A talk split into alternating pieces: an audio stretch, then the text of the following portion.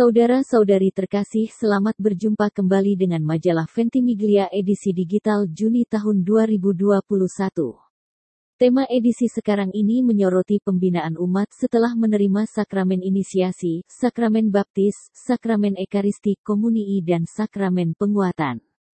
Sebagai contoh nyata baru saja paroki-paroki memanen banyak penerima komunii bagaimana dengan bina lanjut bagi anak-anak setelah menerima komuni pertama?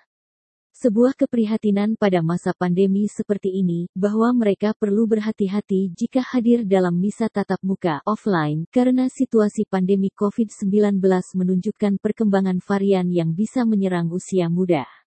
Mereka akan bisa ke gereja dan beraktivitas bersama dengan aman, paling tidak tiga tahun lagi kalau masa pandemi ini belum berakhir. Berkaitan dengan itu tentu pendampingan dengan anak-anak akan sangat diperlukan, entah melalui pertemuan daring, online, misalnya kegiatan sekami, bina iman anak, kegiatan offline terbatas menjadi misdinar ataupun pendampingan menjadi lektor dan pemasmur. Gereja mengharapkan kelak mereka bisa menjadi penggiat dalam kepengurusan gereja atau terpanggil menjadi imam, biarawan dan biarawati. Tetapi faktanya kita menghadapi kenyataan bahwa anak-anak setelah menerima komuni pertama jarang muncul lagi dalam kegiatan di gereja, apalagi di era pandemi ini.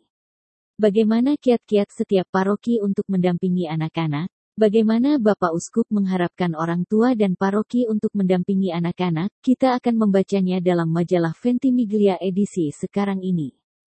Selain itu ada pembahasan lainnya yang akan membuka jendela informasi seputar keuskupan Banjarmasin ini.